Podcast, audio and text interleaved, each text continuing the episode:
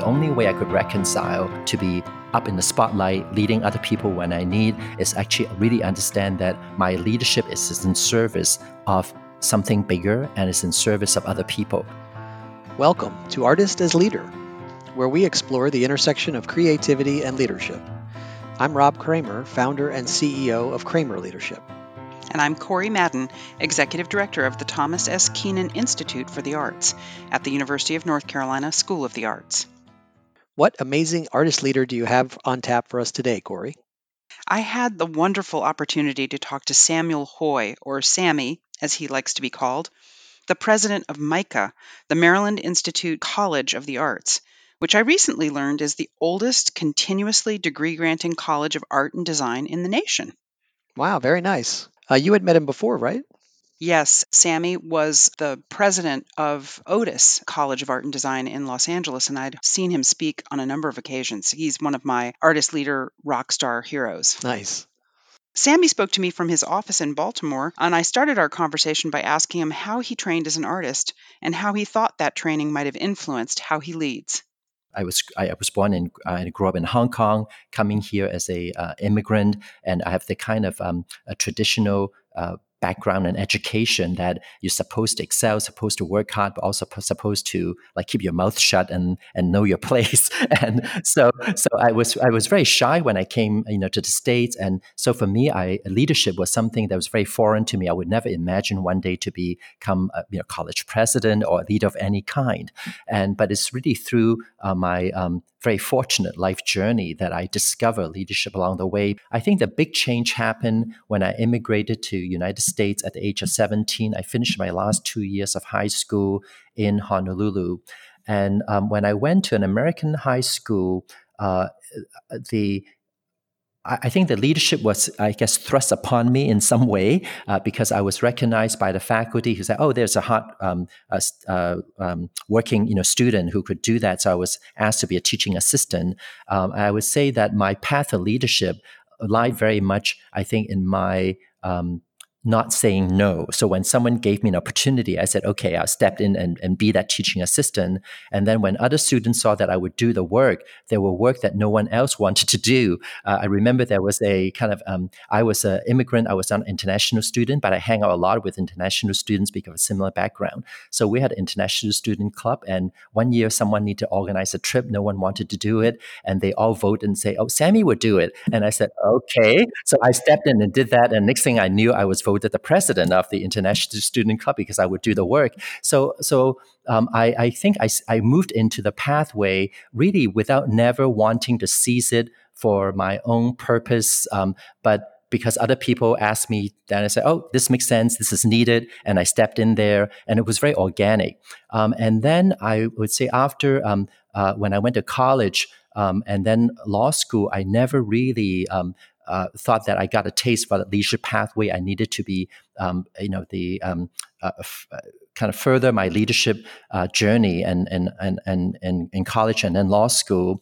Uh, but then when I went to work, I applied the same uh, kind of I would say uh, work ethics and the same uh, purpose, and just say, oh, this needs to be done. I would just do the work, and um, and because of I, I was well trained, uh, my work was noticed, um, and then very early on. Um, at, at um, I went to Parsons School of Design for my um, uh, artistic training, illustration.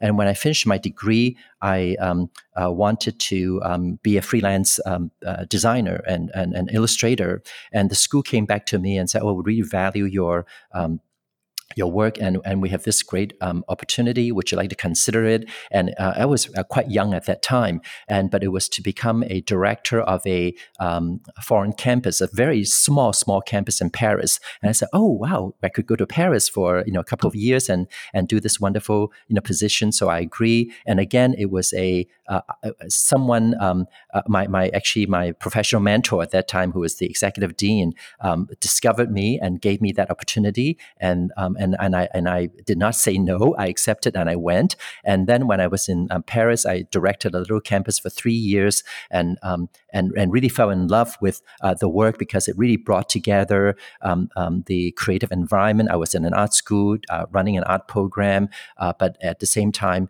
I um, use a lot of my administrative skills that I acquired through the law school training and giving my own uh, Chinese um, kind of background, American background, the Confucius pathway of uh, helping others advance their, themselves and their lives through education has such um, purpose and meaning for me that those things came together. I so at that stage, I realized, oh, that's the moment I could actually, um, uh, I could see this uh, kind of being, being a path forward. So I, I happily then gave up my uh, kind of full time artistic practice path to go on uh, this, um, you know, arts. Uh, school administration and, and support pathway, and, uh, and and and that became really my my journey. And um, uh, and, and then I was uh, my work in Parsons Paris um, led to uh, my next job was I was asked to um, go to the Corcoran and be, be the dean of the uh, Corcoran School of Art um, when it was still a museum school, independent museum school in Washington D.C. And then I was headhunted and went to uh, Otis College of Art Design in Los Angeles,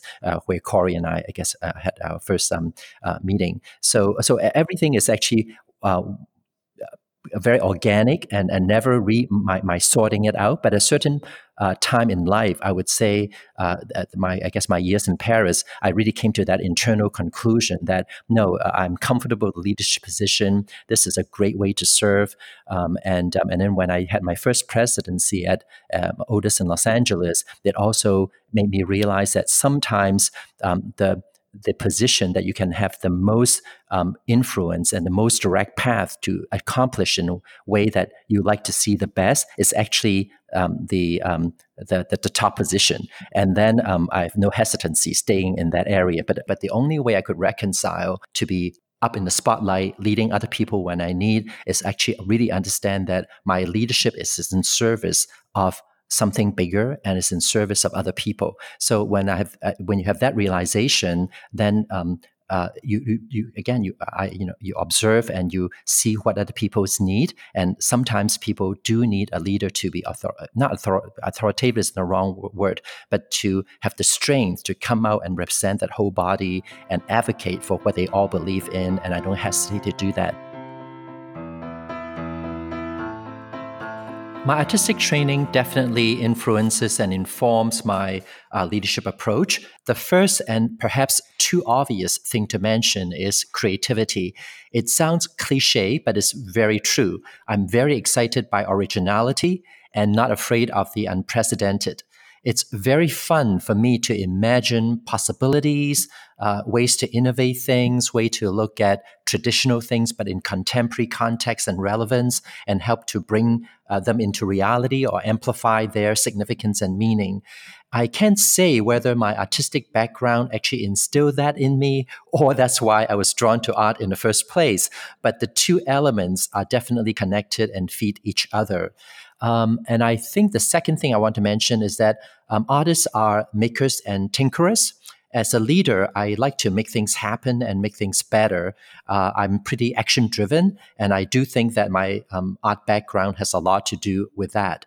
And the third thing I want to mention is perhaps the most significant, and this is what I call the blessing and the curse of um, being an artist. And that is, um, I really cannot do things very, very well unless I have passion and belief in what I do. Now, I'm not so lucky, uh, or very few people are, that my um, daily job is full of big and small tasks that are always fun and passionate. So, I, what I mean to say is that as a leader, I choose carefully what, where, and whom I serve so that once I set on my path, I know where my purpose is vested and where my um, convictions lie. And that knowledge, that framework, that purpose can ignite the passion and energy that I bring to my work and even obstacles to be overcome then have meaning.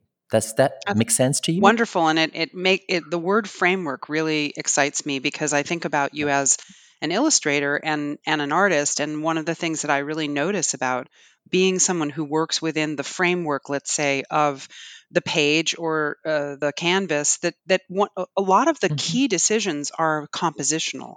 And I wonder yes. if you could talk a little bit about skills that you learned as an artist and how they show up in your leadership. Are you aware of that and do you pay attention to it? Yes, I don't. I'm not aware of on a daily basis, but now that you prompt my thinking, I can definitely relate back to that. So, for example, you just mentioned about the compositional um, skills and decisions one would have to make as an artist, and as, because I was trained as an illustrator, I took lots of painting and drawing classes. I took graphic design. I took photography. All that have to um, um, uh, is central to all that um, that I did in art school uh, was learned how to observe, how to really see before um, making a mark on paper or before you know clicking the the uh, you know photo shutter to take an image. Um, and so you get a spark of an idea you get a spark of an interest and you draw and you build or you crop an image in multiple ways until you discover and feel the rightness of your approach. And then you craft that final expression that you want to present to the world. And i would like to think that my leadership approach is very much about this um, freedom and joy of ideation of spark and uh, that habit of uh, iterating and actually um, rapid iteration mm-hmm. of many possible scenarios and solutions around uh, those ideas and those sparks until something feels you know just right. So so there there's a, a, a great deal of similarity in what you describe and uh, how I was trained in art school and what I bring uh, to my work. And I would say also that in art you learn to discover and exercise your voice and you know, a quote unquote, uh, you know, vision, mm-hmm. and you learn to commit to the excellence of your craft. And that is also very relevant to leadership work. Um, you cannot really be an authentic leader unless you know how to show your true self. And, then you have to use your, your, your compelling uh, voice and, and, and, and clarify the case for others to join you on that journey and join you in that work. And finally, um, I would say in visual arts, critique is a key process in creation. Uh, you uh, kind of pre- you, you learn to present your ideas in your work. You learn to receive feedback from multiple sources, and you have to then use your own uh, point of view to synthesize from these multiple sources your own conclusion that guide you forward. And you also learn to share your opinions and your perspectives in a respectful, uh, useful to others, and questing manner, and, and that is open ended and not a an order or a mandate, you know, to those around you. And all that I would say is very important uh, in mindful leadership work. I wonder, I'm thinking a lot about how many artists you've worked with, both young artists and also your incredible faculty of three mm. different major uni- you know, universities or conservatories of, of mm-hmm. art, and also all the artists who visit. And, you know, you're obviously very much in the network of the art world.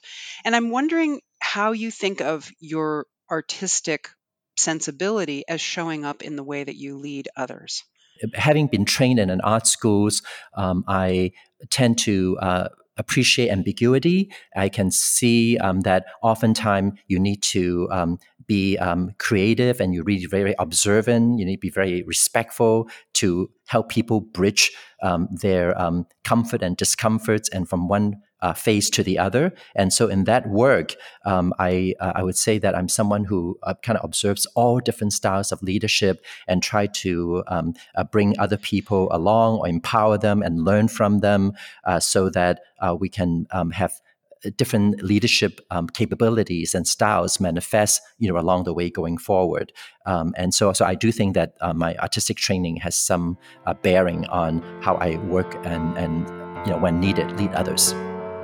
Later in our interview, I asked him to tell us about some of the projects he's currently working on at MICA.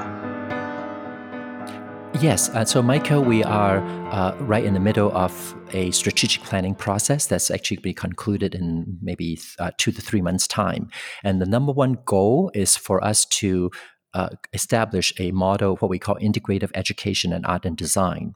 And it's very much about acknowledging the centrality of um, artists and designers and their spe- special way of looking at the world and the special way of uh, contributing, making things and contributing to the world to be meaningful in arena way beyond the traditional um, platforms in which art and, and design and cultures are recognized. So um, we are really saying that we want to um, provide, just like you are doing at, at your institution, at your school, um, giving the students the mindset, the confidence, experiences, and the skills to come into all these different sectors in which they can assert themselves as leaders.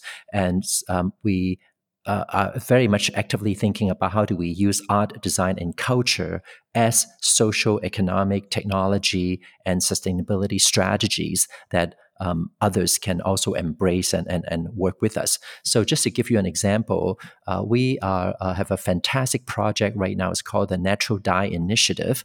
Um, basically, we uh, MICA received a grant from the Maryland State of Commerce, um, uh, Department of Commerce, uh, to examine um, urban farming and using uh, indigo and other natural kind of um, dye um, uh, methods to uh, get uh, products that actually can stimulate um, kind of um, small scale local manufacturing and uh, local products you know making. And when that grant came it actually had a uh, origin of a uh, cultural exchange between baltimore and a, a, city in South Korea uh, that actually have that deep um, uh, tradition. So when MICA was asked to be uh, the project implementer, uh, we were able to uh, bring this wonderful, wonderful international cultural exchange, economic um, kind of um, uh, strategy, you know, project and bring our awareness of the city of Baltimore and the um, uh, United States slave history uh, perspective into it and say, look, if we're going to examine how do you do indigo and how do you do natural dye, we have to uh, recognize the, the very fraught and complex um, history that's unique to uh, the states. Um, so while this is an international exchange program, we cannot not acknowledge that, especially in the in the city of Baltimore, where 63.7 percent of populations are of African American, uh, you know, heritage. Um, so we actually then uh, really build around that project to make sure let's not also do an institutional project. Let's do a community uh, co-design and collaborative project. And so I, I, won't give you every single details, but uh, about a year, uh, two years down the road now, uh, we are actually modeling a project um, that we've opened up the, um, the, the walls and the gates of the. We're not a gated community uh, college, but the mm-hmm. metaphoric gate. Um, so uh, the um, Natural Dye Project are running classes where um, uh, our faculty member and community um, uh, leaders and elders and um, people are holding really the art um, and the history of uh, natural dyes um, uh, in the productions are actually in the classroom. And we also have uh, community members, uh, um, students from uh, public university and colleges, and MICA students uh, constructing a what we call intergenerational teaching and learning community that's vastly different from the traditional professor to students, you know, one-way generation transmission of expertise. And um, and through this project, um, MICA as a institution that comes are learning a great deal from uh, innovating a new way of um, uh, uh, teaching and learning. And we are also um, uh, kind of creating for the state and for the city a new model of working that uh, takes uh, the most exciting aspects of kind of international exchange, you know, local history, um, the kind of social, racial, um, um, you know, um, I was tensions and issues that really need some uh, healing um, to all, all of that um, uh, wonderful complexity into a class that I would say every single faculty member and student and community member have experienced. It's just that this is the future, but at the same time, it's so complex that we cannot replicate across campus yet. But it has given us this incredible, incredible model uh, from which we can actually derive many other lessons and many other experiments. Um, so I, I, hope that I give you clear enough an example. Oh, it's wonderful. it's, it's, absolutely wonderful and yeah, very, yeah. very inspiring. Right. It's interesting. We have someone in our uh, arts enterprise lab who's a natural dye entrepreneur, and I'm, I mm-hmm. want to make sure that they right. find out more about this project because it sounds great. Yeah, absolutely. And the, the great thing is that actually um, we also are um, you know exchanging this um, kind of learning with the um, the, the, State um, Department of Commerce. They are so wow. inspired. They actually renew the grant. That's so fantastic. That's, that's fantastic. Really wonderful. Levels, yes. It sounds sounds fantastic. It makes me want to move on to that question of um, how do you encourage other people and especially your students to see the word leadership or leadership as being um, attractive and an important part of being an artist? I would say that um, there's certain um, conceptual barrier in the artistic training uh, system right now that tend to not encourage some artists, not all, um, to step forward and acknowledge themselves leader. I certainly um, had that um, fallacy in my mind, you know, before. And so I think how we unleash that at MICA is really not maybe um, definitely talk explicit about leadership, but not forcing people to be a leader, but rather uh, uh, enabling everyone to have, um, and, and, in some way, um, laying it in such a way that everyone has a mandatory experience to be engaged and engage with something they're passionate about, engage in something that they um, um, again deeply believe in and engage that if they deeply are passionate about something and believe it, they can actually make a change. In order to move a change forward, they have to own part of that action. And ownership of that action is the beginning of leadership. And for those who have a taste of it and like it, uh, they will naturally step up and begin to recognize and see themselves in a different way. And for those who are natural leaders who already are coming, we just make sure that we go get out of the way or we construct the kind of uh, opportunity and space for them to further, uh, you know, rise and and and, and recognize themselves in that space. So I, I think for again for different people, the different ways, but we um, uh, uh, take approach that let's make it pervasive, let's make it natural, let's make it organic to the education they're receiving, and let's not also separate um, between academic studio classroom work and um, say student affairs. Every single moment at MICA we will see it as educational moment. So it's a very holistic uh, environment and, and, journey that a student uh, joins when they when they come on this campus. And that's how leadership is that's how leadership is groomed. And we recognize students as leaders whether they are uh, you know mentors in a um, um, let's say um, uh, the English second language lab or a um, residence a coordinator uh, or a um, student um, uh, voice association leaders. There are just many, many different ways to lead. And there's so much going on in this interview, Corey. Uh, the first thing that jumped out to me was early on when he was getting started as an artist leader, he would just say yes. He said he said yes to things and he'd work hard and it would open, you know, doors of possibility. Can you speak to that a little bit? Oh, I thought that the story that he told about being the leader of the International Travel Club in graduate school and saying yes to that, and that leading to his getting the job in Paris was just an amazing example of how you don't really know where things are going to go, but that your willingness to to work with people who are asking you to step up is is one of the key things that begins to um, signal to people that you can be um, a, a collaborator and then ultimately a leader. Yeah, and, and when he talked about Paris too, he, he really brought my attention to the importance of bringing all your skills and, and your background to the table. You know, he talked about his art school background being appropriate, his the administrative skills he'd learned through law school training, and then he brought in his Chinese background, his American background, his Confucius beliefs, and how all of that um, brought purpose and meaning for him in that first role, which sort of you know really launched his career.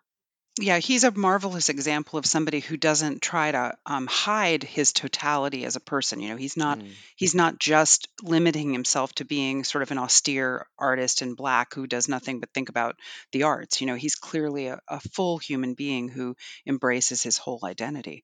It's Yeah. wonderful, and he also knows his why. Right? He's he's Mm. somebody who really understands his deep, you know, educational background. That's really what gave him a sense of purpose. How did you see that?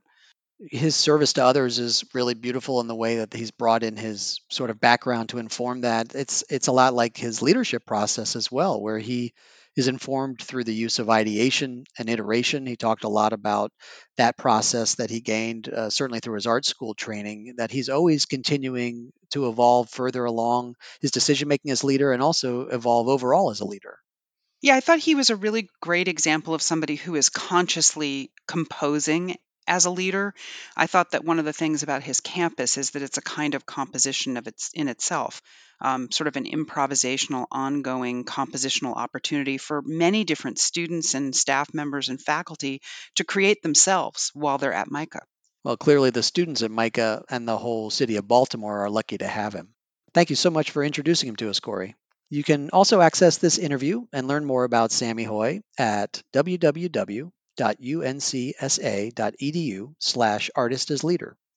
Please leave us your thoughts on our Facebook page at Kenan Institute for the Arts and let us know of any artist leaders you'd admire that you'd like for us to profile. This podcast is produced and edited by Pier Carlo Talenti. Our theme music is by The Dimes. I'm Corey Madden. And I'm Rob Kramer. Thanks for listening.